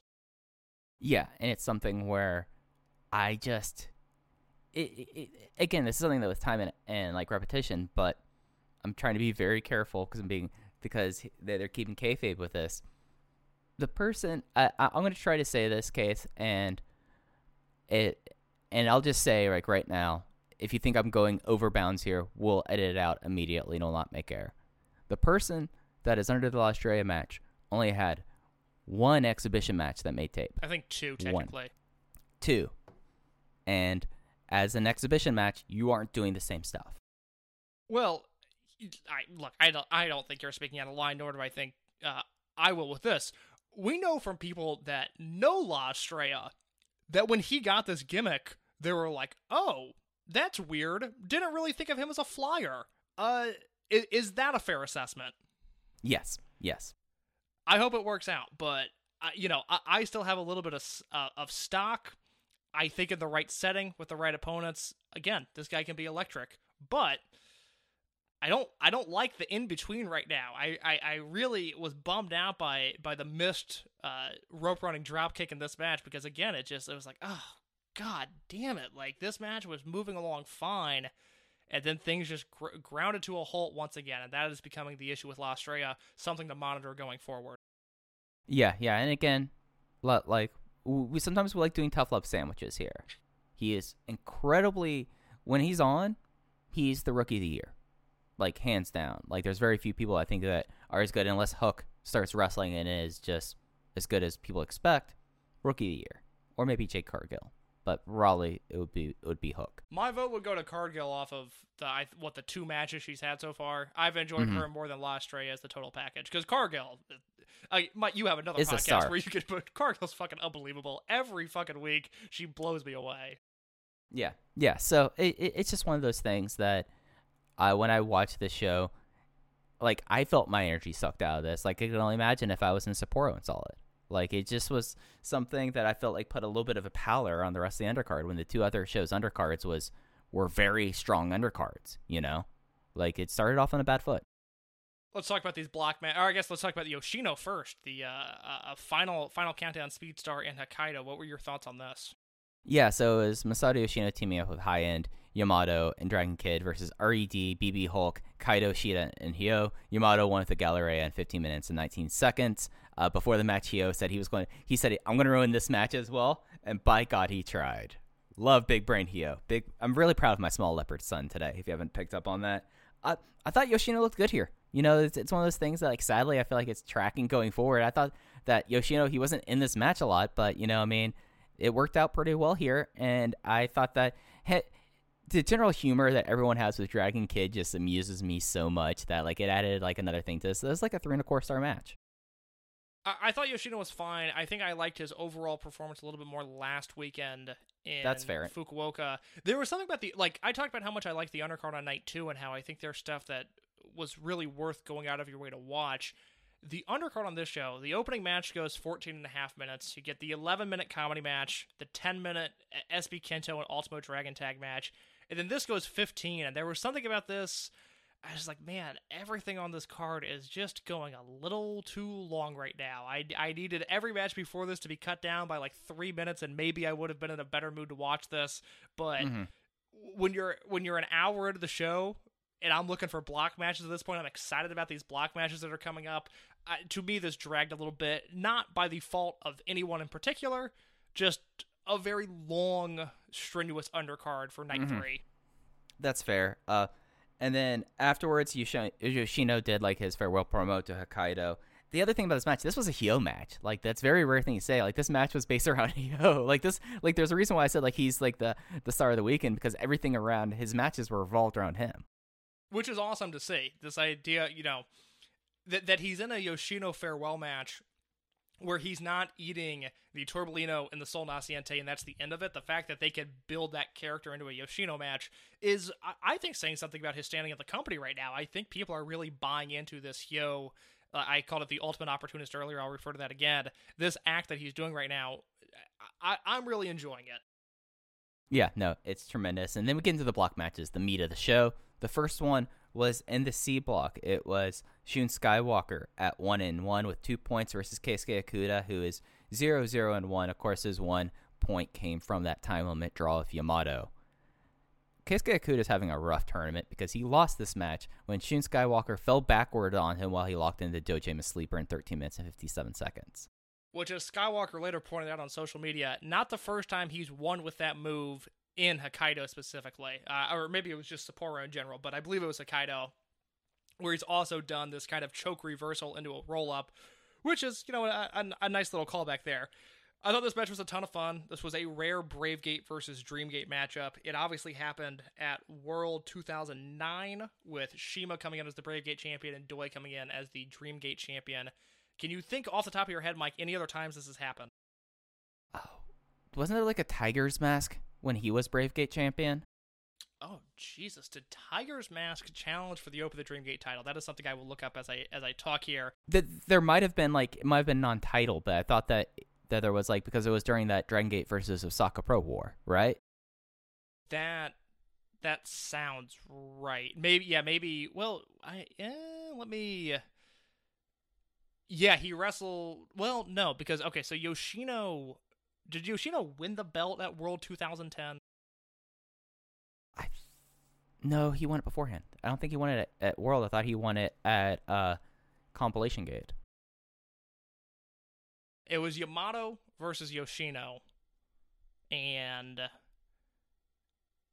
he yeah okay he did he did win the belt. That was Yamato that won it at Compilation Gate, and then Yoshino Okay. that won it. So I believe they did Yoshino versus Tiger's Mask in a Dreamgate versus Bravegate match that was specifically for the Bravegate title. Uh, that Yoshino ended up winning and then vacating the Bravegate. That is what happened there in the summer of 2010. Uh, for those that cared, which is only me and Mike, Well, well, yeah, that was the lead up. to Wasn't that the lead up that they had that tournament that Naoki Tanizaki won? I think that was 2009. Let me see what they did with the Brave Gate here as we as we dive deep into cage. It is past the hour mark of the show, which means uh, it is a free for all in the cage match. No, so Yoshino won the belt from Tiger's Mask and vacated it, and then the tournament uh, ended with Pac winning the Brave Gate belt, and that is what began Pac's Brave Gate run. That's right. That's right. He beat okay. he beat Susumu in the finals in a match that I have not seen but would like to track down. Uh, and then from there went on to have the greatest Brave Gate run of all time. So not bad by Pac there. As for Okuda versus Skywalker, and Okuda, if he you know keeps on holding this belt, will certainly uh, uh, have a a claim staked as the greatest Brave Gate champion of all time. I don't think he'll get there, but it's a conversation that we can have by the end of his reign. Uh, super fun match, really, really physical. I thought these guys did everything uh, that played into each other's strengths really well. Big strike exchanges, big counters, uh, just a lot of stuff that you would expect from these guys. And it ends with a clever finish where where Skywalker gets the win, and you protect Okuda, who continues to lose and lose and lose, but he's losing in very unique ways. Yeah, it's an interesting tournament for Okuda. It's fascinating. I mean, did Okuda already have his match against Hyo? No, he has his match against Hyo tomorrow, as of the time of recording, and he has that match in uh, in Nagata. Okay, so just a fascinating tournament for him. Just fascinating. Yeah, I, I don't necessarily know where it goes. Like, I don't know what the next step for Okuda is once he loses most of his King of Gate matches. I think he'll beat Hyo, uh, and, you guys will know by the time this episode is released. I think he'll beat Hyo, but then he's still towards the bottom of his block. And, you know, granted, it was a loaded block, but still, Mhm. uh, you know, it's not like a strong challenger has necessarily emerged from what he's doing because you obviously have that's the thing. I think. I mean, I think UT is the way to go here uh, because he's the one guy that would make sense. Uh, you know, he had the time limit draw with Yamato. Yamato's not going to challenge for the Brave Gate belt. Uh, we've done the Hyo match. He, you know, Skywalker's a Dreamgate guy at this point. So yeah, you're looking at UT being the front runner for another challenge, which I think would be great. I mean, I, I, I obviously fully support that, but it's it's a weird tournament for him. I, I think it's less about Okuda and more about the fact that in this loaded block, somebody was going to have to lose, and Right. Okuda's the guy that they're they're. He's not just losing; they're doing something with his losses. So I, it doesn't really bother me from a booking perspective. I went three and three quarters on this match. I liked it a lot. Yeah, I went three and three quarters as well. It, it was my match of the night, and then we had we had the uh, main event. This was in the B block. This was KZ coming into the coming into this match one and two. So he really had to get a win here with two points versus Eita, who is one and one with two points. KZ won with an inside cradle after getting rocked twice with Imperial Uno, just kind of gripped it by just grabbed it by his teeth at 18 minutes and two seconds, so getting close to the time limit there. And you know, th- this was a match that I, I have a feeling we might be a little bit divergent here. So, Case, go ahead, give your thoughts first. my second favorite match of the weekend. I went four and a quarter on this. It was, you know, we, we were talking a lot about Eita last week and just kind of how he always seems to shine in King of Gate. And we always specifically point to his 2016 run where he has the matches with Tozawa and the match with Susumu. And kind of the summer of 2016 was when, you know, at least for me, it was the most I've ever believed in Eita as possibly being a guy. And he would go on to reach higher heights after that. But it was always kind of a a pulling teeth situation for me. I understand why he's in that role, but I wish it was at times anybody else in that role. But we talked about how King of Gate typically uh, plays to him and his strengths. He's able to have these compact matches. He's able to break away from the usual big match Dragon Gate structure, and he's able to do his thing. And this match was not that. This match No. was a a classic overbooked car crash style Dragon Gate big match main event. And I thought KZ and Eita went out there and ripped it. There there was just a ton of stuff that I liked in this match. One, you can say, I think the crispness of both guys. I used that term earlier talking about the natural vibes double team moves. Here they they had a level of chemistry that I, I really thought they lacked in their Gate of Destiny match. That was a match I was I was kind of let down by. I remember the finish coming out of nowhere, uh, right as things were starting to build. This had a tremendous build to the finish. These looked like guys that knew what they were doing in the ring with one another. A couple of big moves, a couple of big comebacks from KZ at multiple times in this match. You have the ref bump, which I loved. Eita for all of his faults, and I do think Eita has many. Eita's ability to have refs bump in this beautiful way, I believe it was him that was responsible for pulling referee Nakagawa in the way of the go to hospital drop kick a few years ago. Uh, which is a gift that I have in my head that unfortunately I, I don't know if the listeners know what I'm talking about. I don't even know if Mike knows what I'm talking about. Oh, I know where you're. I yeah yeah because because Nakagawa sold it like murder. It wasn't that during a wasn't that during a Doid Arts match? No, that was on a that was on a big pay per view. I don't remember what. Okay. they- I don't know why Eita and Yamato would have been in the same ring as one another because that's not a that, that's a pretty protected pairing. But I believe, and I hope I'm right, that Eita was responsible for that. But Eita's a guy that has been able to do some pretty creative ref bumps over the year. Mike mentioned in the Jason Lee versus KZ match the headbutt spear that KZ does and how he kind of perfectly executed it there. Well, this time he goes to hit it on Eita, and Eita pulls referee Yagi in the way, and it's it's a great bump. It's a great spot. The crowd reacted to it. And then you get all the hijinks. You get the RED interference. Uh, you get the chairs. But instead of KZ eating these awful moves, uh, he hits a he, he hits Eita with a power bomb onto the chairs, a Canadian destroyer onto the chairs, and an impact onto the chairs, which is a wild sequence of events. And then Eita still kicks out. Uh, he gets up to his feet. Imperial Uno kick out. Imperial Uno schoolboy, and KZ gets the win. This felt like an epic. This felt big. This is the kind of match that they typically don't have in King of Gate. I'm glad the tournament isn't filled with matches like this, but KZ beating the biggest and baddest heel in his hometown in this way, I was totally into. Like I said, four and a quarter. I went three and a half, and all your po- all your points are correct there. Like it did feel like a big match. It did feel like that Eita has such a great command of being a heel here that it's gonna be something I miss when he eventually has that face turn. Which who knows if that's gonna happen at any point at this point. you know, I mean, we've been calling for that for like the last year. Who knows? But for me, the thing that got me was it had a really hot start with like the opening exchange going into the Mission Impossible step up ro- uh, Tope uh, Tope con Hilo, and then it really kind of slowed down for like the next, I would say six or seven minutes.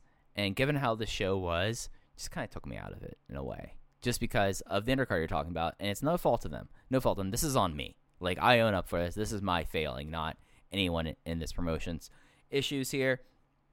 But as soon as like the interference started happening, the impact onto the chairs that the crowd went nuts for, and that finishing stretch that you laid it out perfectly there, I it really like snapped too. And again, this is a me thing, and that's why I went three and a half on it. I would be curious to know uh, from people what they thought of this match. I asked at Open Voice Gate on Twitter what everybody's favorite King of Gate match was up to this point. I did not see anybody mention this, uh, which I didn't necessarily expect, but I also know. I I know of people that are either very pro KZ and anti Eita or pro Eita, anti KZ.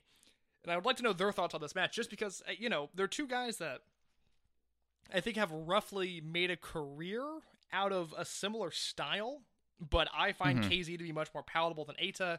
Eita obviously is someone that you know when he hits, it's incredible. I would uh, file this under the hit category, but when he misses, it is dreadful, and we have seen far too much of that over his career. But I thought they came together here. Like I said, I thought this was better than the Gate of Destiny match from 2020. Uh, had a, a much more coherent build. I mean, I really wish this match was given that big stage instead of being tucked away on this little Hokkaido show at the end of the King of Gate tour. Because I, I, I really thought if you're a fan of the Dragon Gate house style, if you like those big matches, if you like the interference and the drama that Dragon Gate is able to build upon, this is the match for you. Like I said, four and a quarter stars for me. And on a on a pretty okay show, I, I would say show three was probably the least enjoyable of the weekend. This was a Yeah. very strong way to close things out. Oh no, the the block matches saved the show from just being mediocre, in my opinion. Yeah, very Like, much there- so. Because night two, Well- night two was fun all around, and night one, I the the uh, having three tournament matches there really helped because the undercard was nothing, but you get the three tournament matches there, so I put night one uh, ahead of night three. No, I completely agree with you. So that that this finish moved KZ to four points and kept Eita to two. Red tried to beat down KZ. They get fought off, and then Eita. So it was referee Yagi in this match. It wasn't Nakagawa or Yagi might have been ringside, but then but but he got attacked by Eita on the way out, and then we got the natural vibes go home as Eita got a bid farewell to Sapporo. Not Ata. KZ got a bid farewell to Sapporo until they come back, likely in December. So Yeah, th- those dates are booked. It's uh, I think the second week of December, like it was last year. Yeah, yeah. I, I mean, they, they usually do, and I mean, like they always have to, like they like doing the semi-annual uh, shows there, so uh, weekends there, and it's always nice. And then they go, and then they went to Hakodate, also in Hokkaido, on the 24th. Block matches that happen in Hakodate, as I accidentally scrolled down a little bit too far. There we go. In Hakodate, the block matches were UT and Hyo in the C block. UT won with the Passion in 8 minutes and 12 seconds, so we didn't get big brain Hyo there, though. I'm certain in his mind he was being big and brain. And then, interesting thing that's going to really play into the B block Dragon Kid and Jason Lee went to a double fall. So both guys got one point there. That's the only ways time limit draws are double falls there. So they're exploring every way that you're able to score points in this tournament case. And then the next night they were in Sendai, they're in Tohoku, which they had a Dragon Gate Future Open match, exhibition match with Ryu Fuda, who we've not seen yet. He has not made the future shows. Who's from Miyagi, which is the same prefecture as the show is taking place in. And then the guy that we we both are kind of a little bit high on, Takuma Fujiwara, who's from neighboring Iwate Prefecture in the opener. Just wanted to throw out there. So we have yet another kid coming up through the ranks. But the block matches at that time were King Gate Block A, Kota Minoura defeated BB Hulk with Ingor Nahe. Uh, block B, Eita defeated SB Kento with Imperial Uno. That's something I, I would be interested to see that match, see if that was going to be played up like how Ishida and Hyo played it straight, or if they're going to get really sleazy there. And then the main event was Yamato defeating Kaito Ishida in Block C for the Galleria, which puts us. This is what the this is what the blocks are right now. Okay, so let's get into this. We don't know the cards for the remaining uh, league matches. We do know that there'll be the last chance battle royal assuming that it's 15 people, they might be able to have all of them in there. Uh, I'm going to run down the scores case, and and we've talked a little bit about uh, what ha- what are the scenarios in the blocks last week. We have some updated ones for this one. Block A, Naruki Doi finished at two points as he was pulled due to COVID precautions. Ben-K finishes at zero because he had COVID and was pulled. Currently, Kota Minoura is at eight points with one match remaining. Takashi Yoshida is at six points with one match remaining. And then both BB Hulk and Diamante are in the clubhouse at six points. Block B, KZ is at four points with one match remaining. Susumu Yokosuka is at four, point, four points, but with two matches remaining. Dragon Kid is in the clubhouse in the lead at five points. Uh, Jason Lee is at three points, but with one match remaining. And then Eita and SB Kento are both at four points with one match remaining. And then in the C block, we have Shun Skywalker, who's at four points with two matches remaining. Yamato is the clubhouse leader at seven points, and he's done with his tournament. Keisuke Okuda has two matches remaining, but he is at one point. And then UT and Kaito Ishida are at four points. They are eliminated with only one match remaining. And then Hyo's more, more is more concerned with like making people have a miserable day with his big brain. He's at zero points with two matches remaining. He is eliminated as well. So, Case, what are the scenarios we have to see who's going to win their blocks in King of Gate? Oh God, you're gonna try to make me do some mental math here. I, I feel like I'm in the the Bryan Alvarez uh, position, which is not an enviable. You did this last week. you did this last week. Well, Minoura versus Yoshida, uh, that match, which happens on, uh, it, it'll happen by the time we're done record, or by the time this airs. So you'll know the winner of the A block then, because Minoura versus Yoshida is winner take all. My A block predictions were not exactly correct last week. We got to the same destination. I think the way I laid things out was more exciting than what Dragon Gate did, but you know they they have a pretty decent track record, so I'll let them uh, stray off on their own little adventure there. But the A block, by the time you're hearing this, will be decided. It'll be between Minoura and Yoshida. The B block, everybody is still alive. It's KZ, Yokosuka, Dragon Kid, Jason Lee, Eita, and SB Kento. I. I, I gotta go KZ here. He's got the one match left against SB Kento on May 30th. That seems like a win for him. Uh, Susumu has Jason Lee, which is likely a win, but Eita, which I'm going to say is a loss. Uh, any any objection to KZ winning the B block? Do you think there's someone that has a stronger case?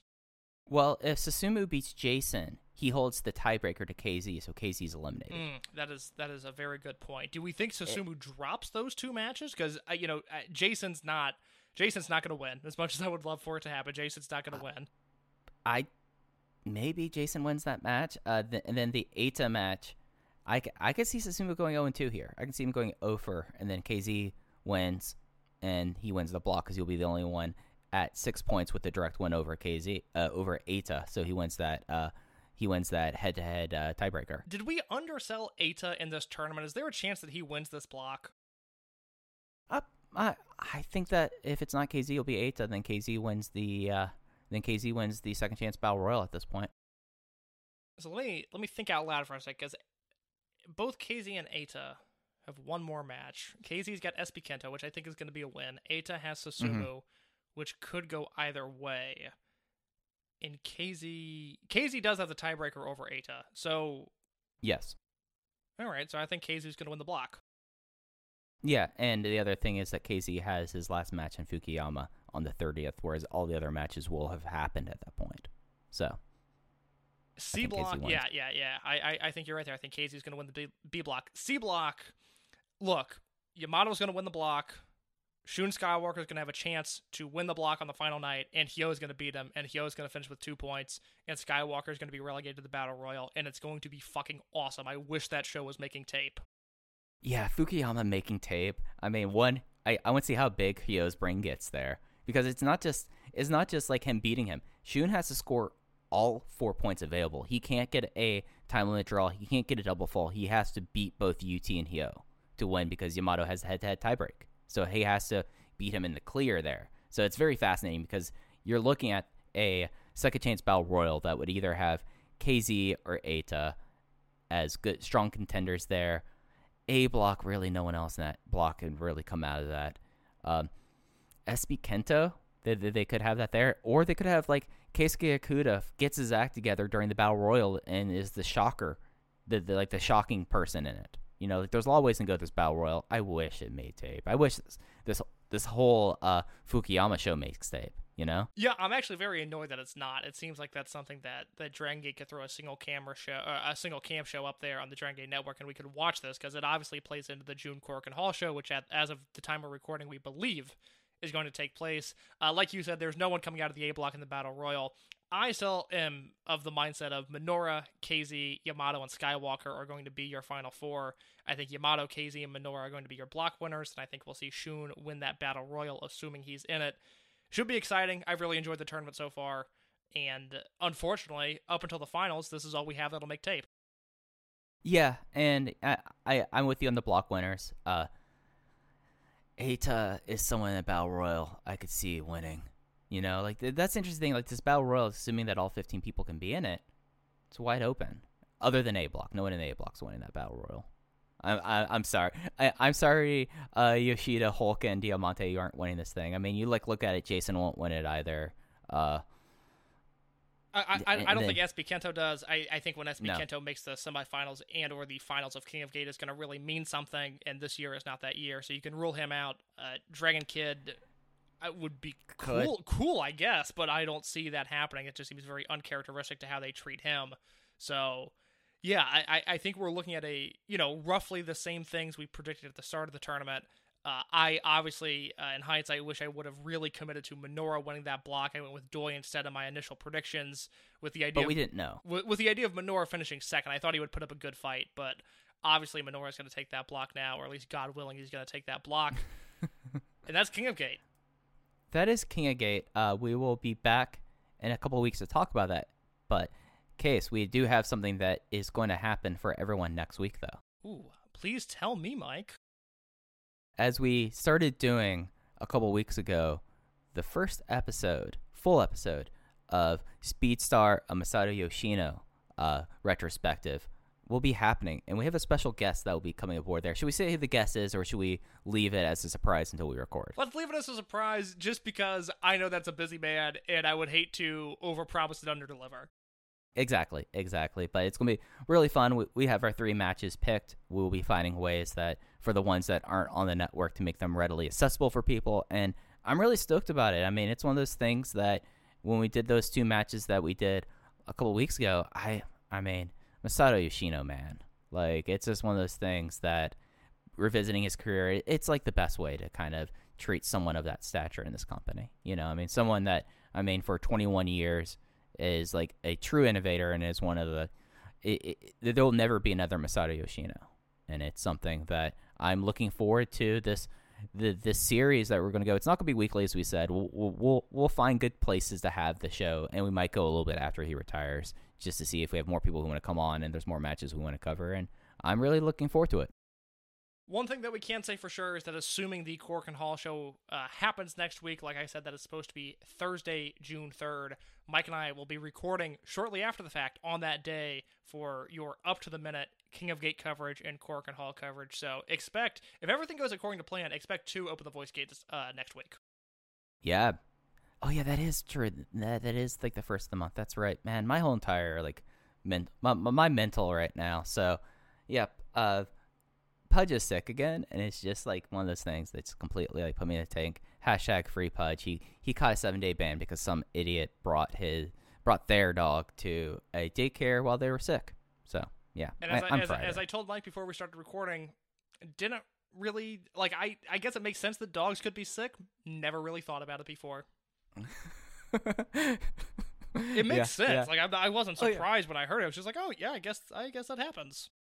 Yeah, dogs get sick, but Pudge is doing better. He's almost out of medication. It's just one of those things that you know when you know a family member, a dog, a cat, another animal, or someone's sick. You know, it just kind of like you you get put in a little bit of a funk, and it's kind of things. But you know what always pulls me out of the funk is doing open the voice gate with Case. So uh, we we had an absolute blast here tonight. Uh, anything you wanted to hit on before we got out of here? Mike, where can you find us on Twitter?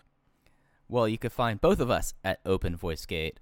Case is often there posing the questions, the tough questions there about Jason Lee being one of the best super juniors in the world. And then we also have news postings where we post the shows. Just follow Open the Voice Gate. It's a good time. You can follow me at Fujiheya. with two eyes, like the man Don Fujii. You can follow Case at underscore in your case. But that's going to do it for Open the Voice Gate. We'll be back with you next week with the first episode of Speedstar, and as well the conclusion to the 2021 King of Gate. I got the the uh, tagline wrong. Is the Dragon Gate number one championship? We'll be doing that next week. Take care, everyone.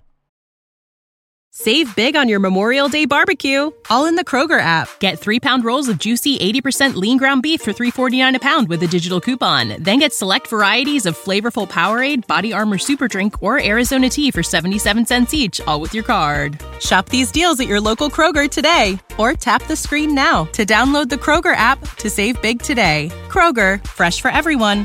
Prices and product availability subject to change. Restrictions apply. See site for details.